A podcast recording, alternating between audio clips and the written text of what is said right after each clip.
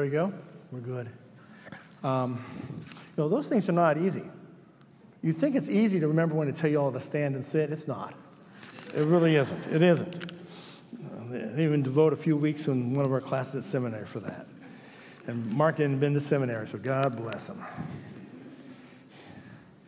Well, amen. Church, we are in, um, and I don't know if you fully realize it, but we're in the fourth and the final week of a section in the Gospel of Matthew that is called the Little Commission.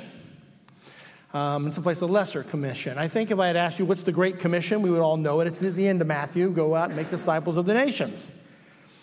But this is a, a, a lesser, a little commission in, in which that, uh, the apostles, particularly, are sent out. Now, later, another group would also go, but they're very much led by the apostles, are sent out into Israel. And they are there going to declare the word of God, uh, the word of Christ. And there's actually five large sections of teaching in Matthew. We've seen one of them already in the Sermon on the Mount. We're finishing one today in this um, uh, little commission, which is also called the Mission Discourse. And this is actually a thing. I mean, you can actually look it up on Wikipedia. Matthew's divided these five big teaching things. In chapter 13, there's the discourse of the parables. In chapter 18, he's going to give a discourse on the church. And then chapters 23 through 25, the discourse of the end things, the, how things wrap, how they uh, sort of wrap up. And they all end with some form of when Jesus finished saying these words, he finished saying the parables, these teachings, he got up and he left. He went down the mountain. He went on and did other things. And that's why they're very um, uh, distinguishable. Jesus has sent out, as we have seen, the 12 to the lost sheep of Israel only. He says, Don't go to the Gentiles, don't go to the Samaritans. That's going to come later, but you go to the lost sheep of Israel. It's Israel's time at the end to come in, at least in the first century. They're given authority to heal the sick, raise the dead, cleanse lepers. They're to cast out demons. Again, an itinerant ministry. They're going to go from city to city.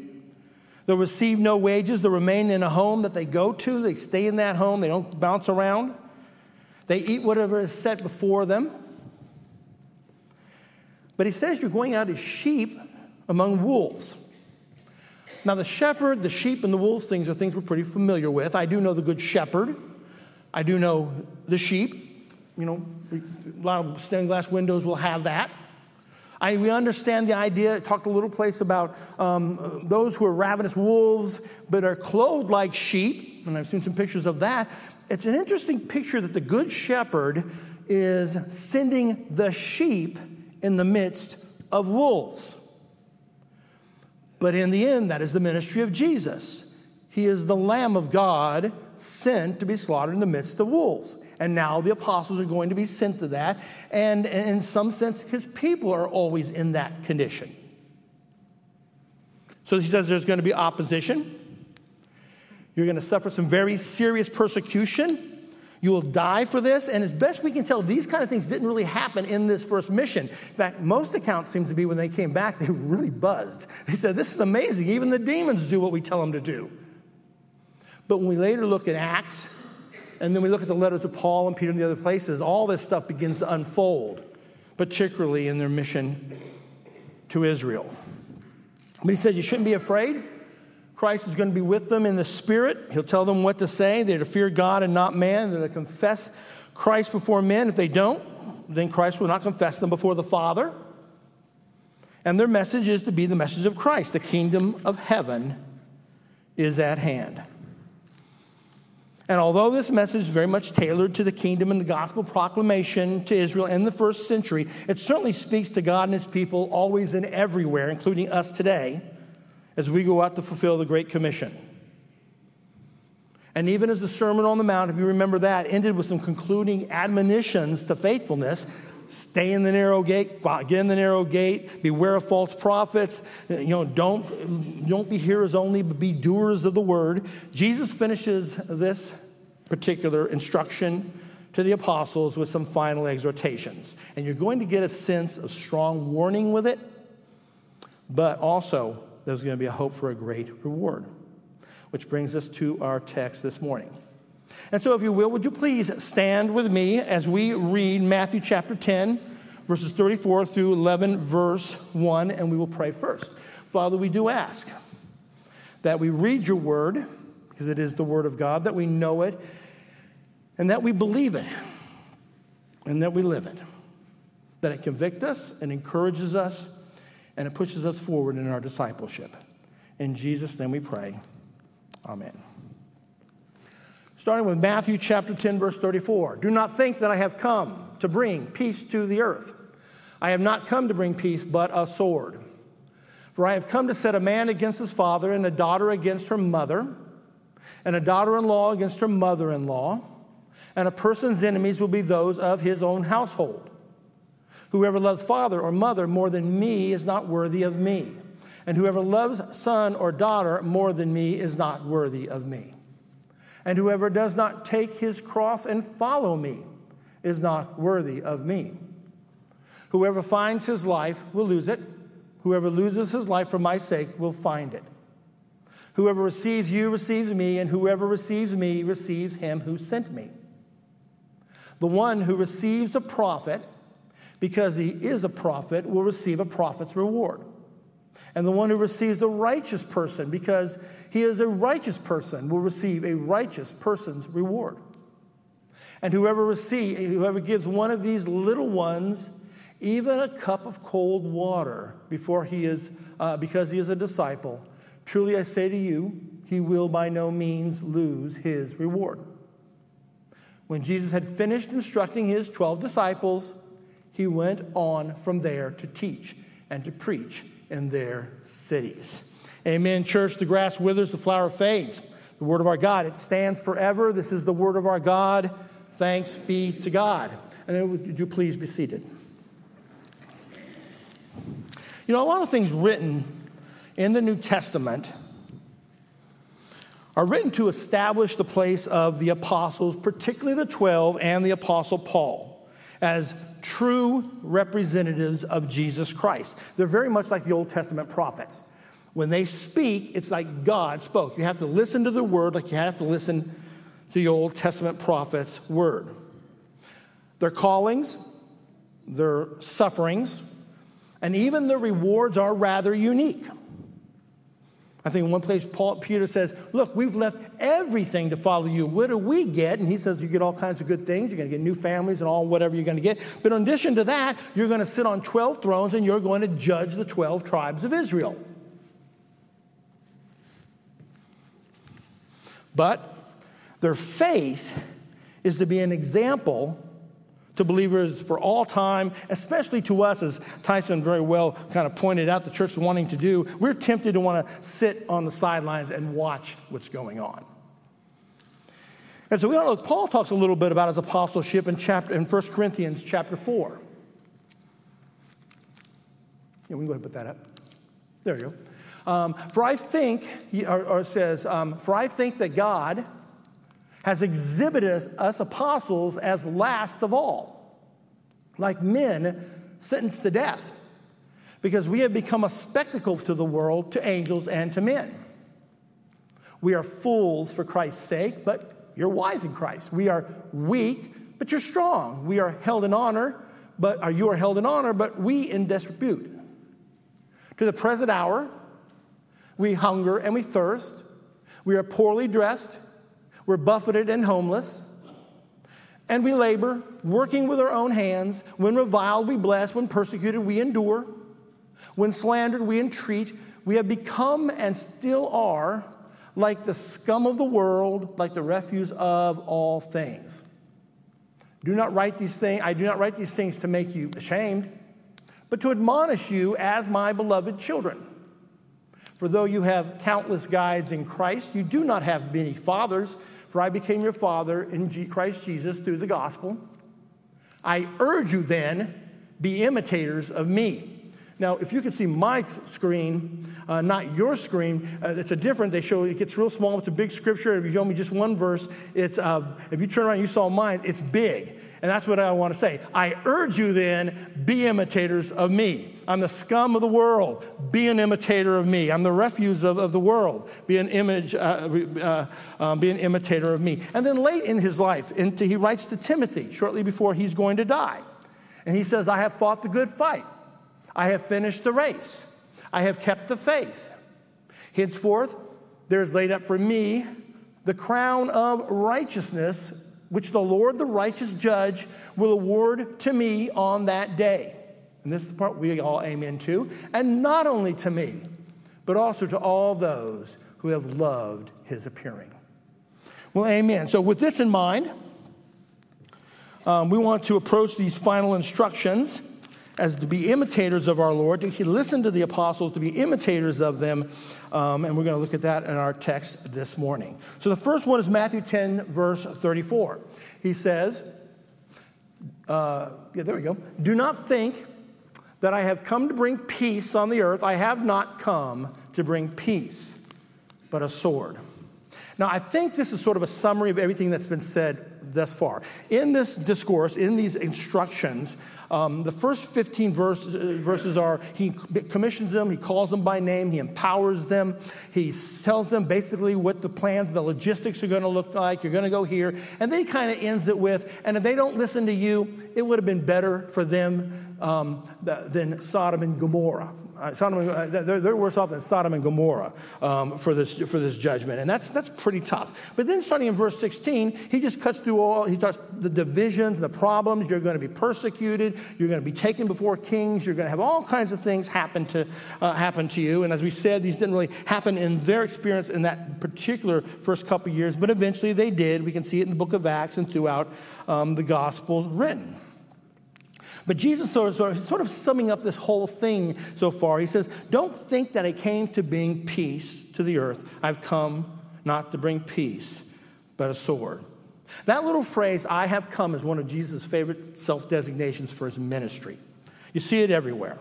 He doesn't say, I'm trained, I'm called, I'm chosen. He says, I have come. The Son of Man has come to seek and to save that which is lost. I have come that they might have life, they might have it abundantly. Um, he's speaking before Pilate. For this reason, uh, Carl's I was born. For this cause, I have come into the world that I should bear witness of the truth. And Paul says in one place, Jesus Christ came into the world to save sinners, whom he said, I am the foremost. God sent, but the Son has come. And it very much points to the pre existence as Jesus is the eternal Son. One place he prays to the Father, Father, return the glory that I had, uh, return me to the glory that I had before I came. So he's come into the world from another place. He refers to it one place in John chapter 3. Let's look at John 3:13. He says, um, he's writing to talking to the disciples. He says, No one has ascended into heaven. Interesting, speaking of his future ascension as a past tense. But he says, No one has ascended into heaven except he who has descended from heaven, the Son of Man. He says, That's, that's kind of what's happened here. He ascends, he descends, he's come. And when he comes, he brings life, he brings light, he brings salvation. What he does not bring, he says, though, is peace to the earth. Now, he is the Prince of Peace. And there's certain, uh, the Bible speaks very much of the individual soul, all of our souls, who are at war with God and hostility with God. But when we come to Him, we are at peace with Him. And that's what Paul says in Romans chapter 5, verse 1. He says, Therefore, since I have been, we have been justified by faith, we have peace with God through our Lord Jesus Christ. And that certainly is the testimony of every believer everywhere. It's a cessation of hostility, of war between the individual soul and God. But in one place in the last, uh, when, when, when, when Jesus is on the night in which he's betrayed and Jesus is talking to the disciples, he says this He says, My peace I leave with you. He says, I'm giving you my peace. I have spoken these things to you so that in me you might have peace. But in the world, you're going to have tribulation. You're going to have troubles. You're going to have afflictions. With me, you have peace. We're good. But now we're going to, uh, just as the teacher, you're now going to inherit the tribulation that the world will give you. Take courage, I have overcome overcome the world. So he says, I didn't come to bring peace to the earth. And by the way, this phrase, bring, a lot of places, in fact, most places, it's translated cast down or thrown down. It's in Revelation. It's the word that's used all places where it says God casts hail um, and fire to the earth. He throws it down. Um, the, the, he's going to cast down the great dragon, the serpent of old, the devil, Satan. That's the word. It's used throughout the Gospels pretty much that way, too. Casting something out, casting it down. It's kind of like, I'm not come to cast peace upon the earth. And there's that phrase, I have come. But he says, rather, I come to cast a sword. And that would have grabbed their attention because they understood what a sword meant. It's the first mention of this word by Jesus. It's powerful, it's even a terrifying statement. There's a long history of the sword, starting from the Garden of Eden when an angel stands before the, uh, the, the, the, garden, in, uh, the, the gate into the garden, keeping people uh, from having access to the tree of life where they will find peace with God. He stands there with this flaming sword. Everybody knows what that means. And it becomes a major symbol of judgment throughout the prophets in the Old Testament. It's all about warfare and judgment. One place, Isaiah the prophet says, If you refuse and rebel, you shall be eaten by the sword. A bunch of that stuff through the prophets. We often think of David's terrible sin, the sin of Bathsheba, and um, the murder of Uriah, adultery with Bathsheba, the murder of Uriah, but he sins in a lot of other places too. And one particular one is he takes a census that he wasn't supposed to take. And God unleashes a terrible judgment upon the nation because of him. He is their federal head. And even as Adam was our federal head in sin, we all become sinners because of him. And Christ, if we're believers, he becomes our federal head, and we all become righteous in him. David, is a messianic figure, and the king of Israel, is their federal head. And there's this judgment coming, a pestilence, people are dying. And then at one point, God opens David's eyes to see what's getting ready to happen. It says that David lifted his eyes and he saw the angel of the Lord standing between heaven and earth, and his hand, uh, uh in his hand, a drawn sword stretched out over Jerusalem. And it was a terrifying picture. And it wasn't, uh, Jesus, he's doing all kinds of things to stop it. And finally, he starts acting like a Messiah. He offers himself as a, a sacrifice. And only then does God relent. But Jesus says, I've come to bring the sword, and the sword is coming down. And to illustrate the sword, particularly, Jesus chooses to revisit something he had said earlier in the commissioning the division of the family. So we go to Matthew 10, verses 35 through 37. For I have come to set a man against his father, and a daughter against her mother, and a daughter in law against her mother in law. And a person's enemies will be his own household. Whoever loves father or mother more than me is not worthy of me, and whoever loves son or daughter more than me is not worthy of me. Jesus is arguing, uh, uh it's, it's a rhetorical device, arguing from the greater to the lesser. He's taking this thing that everybody, it's, it's, it's pretty much universal, but particularly in the ancient world and other places, maybe we don't see it quite as much in the Western world, but we all know the family is sort of supposed to be the epitome of acceptance and, and, and nurturing and, and growth. And Jesus is sort of arguing from that, and he says, How much more all these other relationships that you're ultimately going to have to deal with? He says, Let's go to the most important, the best one.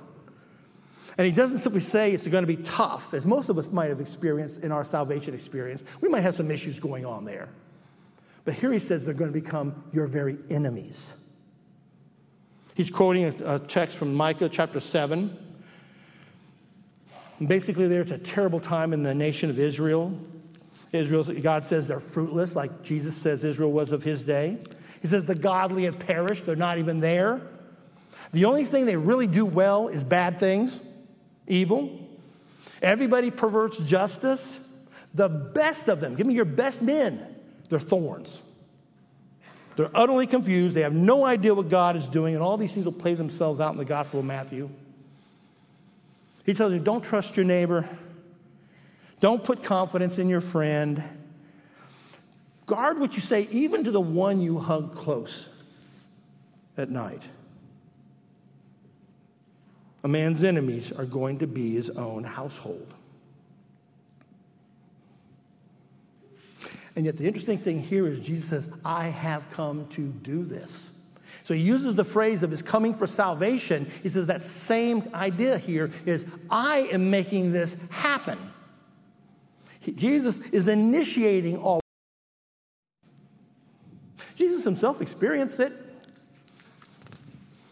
At one place, he's, he's, he's, he's so engrossed in ministry, he's not eating. Finally, they said, You need to come out and, and, and, get your son to his family. And they went out to take custody of him because he had lost his senses. I think right after that, other people say lose his senses. He's demon possessed. Well, he'll deal with that. And at one place it says, Not even his brothers were believing in him. So he had to enter into the same thing. But when Jesus comes, he always confronts the world. Division is ultimately inevitable. It's not just simply, he says, let's go out and take this out. It's just whenever the gospel comes to the world, the world is forced to make decisions about the gospel. Choose you this day whom you will serve. We have people that are give examples of the apostles. Matthew left his whole business. I don't know how much money he left on the table when he got up and he followed Jesus. A number of the apostles left their family businesses to follow Jesus. Paul says that everything previous in his world, which he thought I was pretty good at, previous to Christ, he called it rubbish, that he might gain Christ. Paul called himself blameless as to the law. In another place, he calls himself the foremost of sinners. How are you blameless and the foremost of sinners? Well, it's the difference between the kingdom of God and everything else. The message of Christ alone is always going to bring division.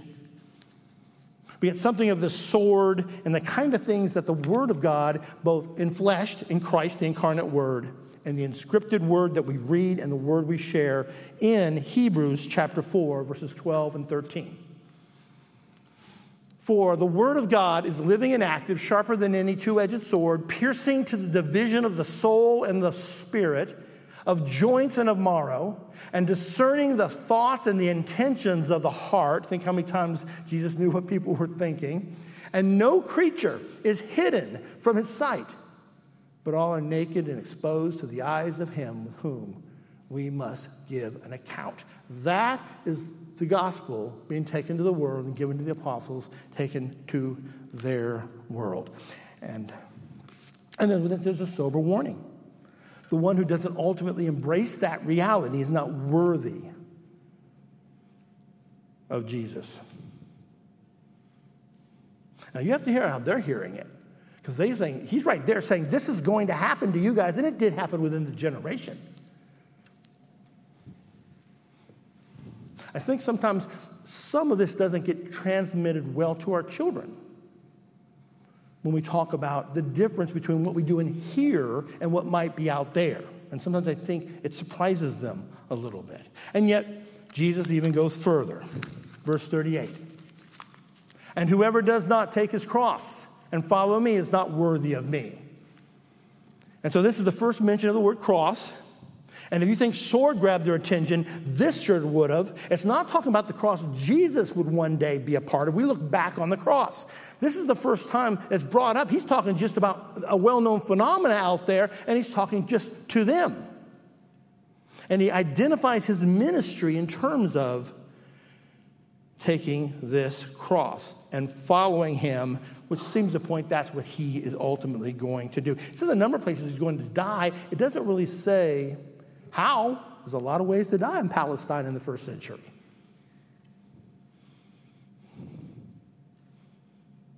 It was a well recognized symbol that wherever Rome set up shop, the cross broke people. It's not even the family here so much, but using that context, it's bringing the whole issue of Caesar into the world, into the discussion. You know, it's interesting, where in the early church, when the church, the gospel were just going out doing their thing as Christians, they were accused of being haters of mankind. You can hear a whole bunch of interesting echoes in areas in our world today. Um, they were haters of humanity because they were not participants in what humanity was doing. They'd see a man carrying the cross, maybe simply the cross beam. It might be the full um, straight up. They, might, they don't always put a cross beam, but he would be carrying, they make the, the, the condemned carry it so everybody could see it, what was happening. And they knew that guy is in a one way ticket out of this world going to another. And there's no longer any hope to fix this. And he's not going to just die, but he's going to die very shamefully and painfully. The cross is very much at the center of the way we think about things. And certainly, we think of the cross as it bears our sins, how bad we are on a tree. Peter says that. Paul says that how bad we are in the church. It's important. I, I preach to you, I want to see Christ in him crucified. What does that look? How you treat one another and your personal holiness. But here it's a little different. Here is the division between Christ and the world. And it could be rather an acute division. I think this is kind of what Paul was talking about in Galatians chapter 6. He says, and again, the issue here is how Jewish Gentiles have to be and how Jewish he was going to be. And it's not about him doing bad things, it was bad, him in circumcision and the, that whole world. He says, But far be it from me to boast except in what? The cross of our Lord Jesus Christ, by which the world has been crucified to me, and I to the world.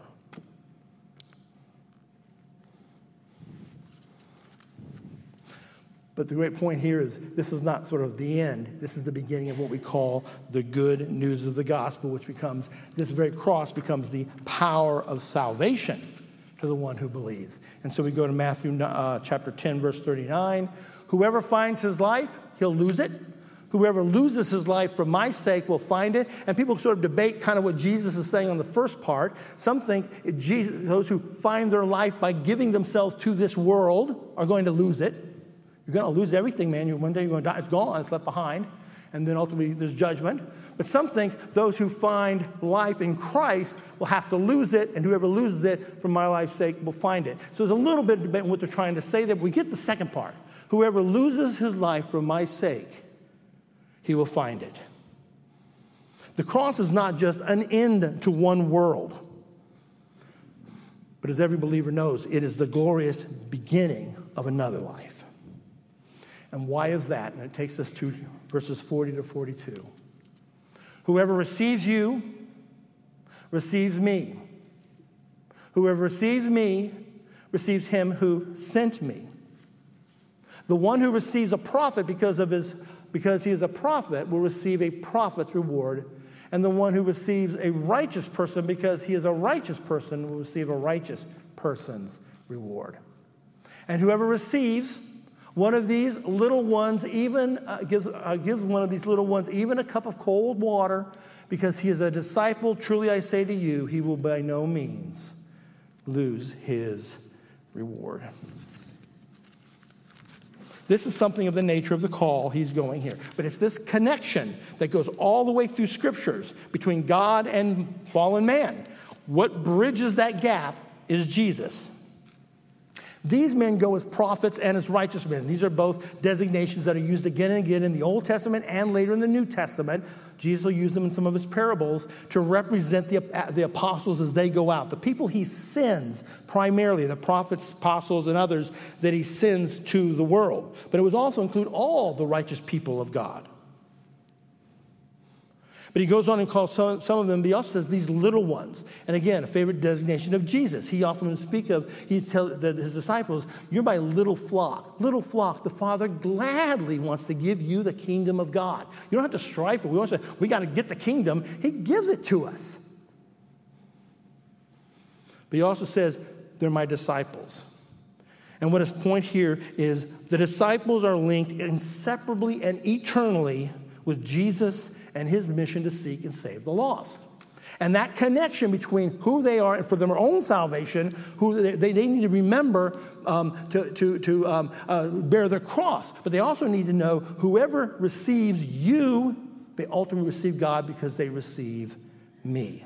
And that becomes a great encouragement as we go forth and we share the gospel and that we are that they live the gospel. How people respond to us will ultimately determine or could very well determine their eternal salvation. When it talks about the cup of a cold, most of the things when it says they receive, it means they believe your message. And the, the, the, the, cold water is just maybe a subset of that. But the point of it isn't to wonder what that reward is going to look like. The point of it is that it magnifies the relationship between God, the Son, and the believer. That even the smallest thing is ultimately eternal in the eyes of God, which is encouragement. And so Paul says, I go for my reward, and so does everyone who love his appearing. And Paul would regularly use this principle. He would say, All things belong to you, you belong to Christ, Christ belongs to God.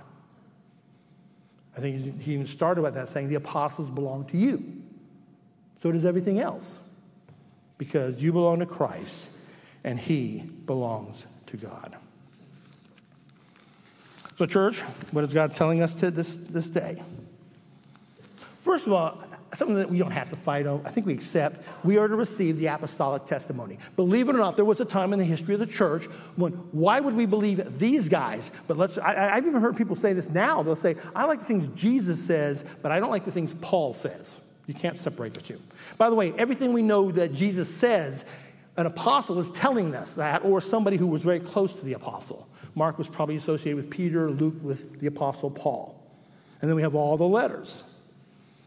So I think that's again when we do this. We, we, we accept the testimony of the apostles. But we also need to realize that these apostles, we are to imitate them because they're fathers and they're tutors to us. We're to imitate them. If we see these things being done to Jesus and even being done to them, we ought not to be surprised or shocked ultimately at the offense of Christ, however, ultimately it comes. So I want to end with a scripture from the Apostle Peter. And he is somebody who was surprised some things happened. But in his letter or his epistle, he writes, Beloved, don't be surprised at the fiery or trial or ordeal when it comes upon you to test you as though something strange were happening to you. But rejoice insofar as you share the sufferings of Christ. So if it goes as bad as Jesus shares the sum where your family becomes your very enemy, to the degree of that, he says, rejoice that you may also rejoice and be glad when his glory is revealed. If you are insulted for the name of Christ, you are blessed because the spirit of the glory and of Christ rests upon you. Church, be blessed and let the glory of Christ rest upon you for all eternity. This is the word of God. Thanks be to God. Let's pray. Our Heavenly Father,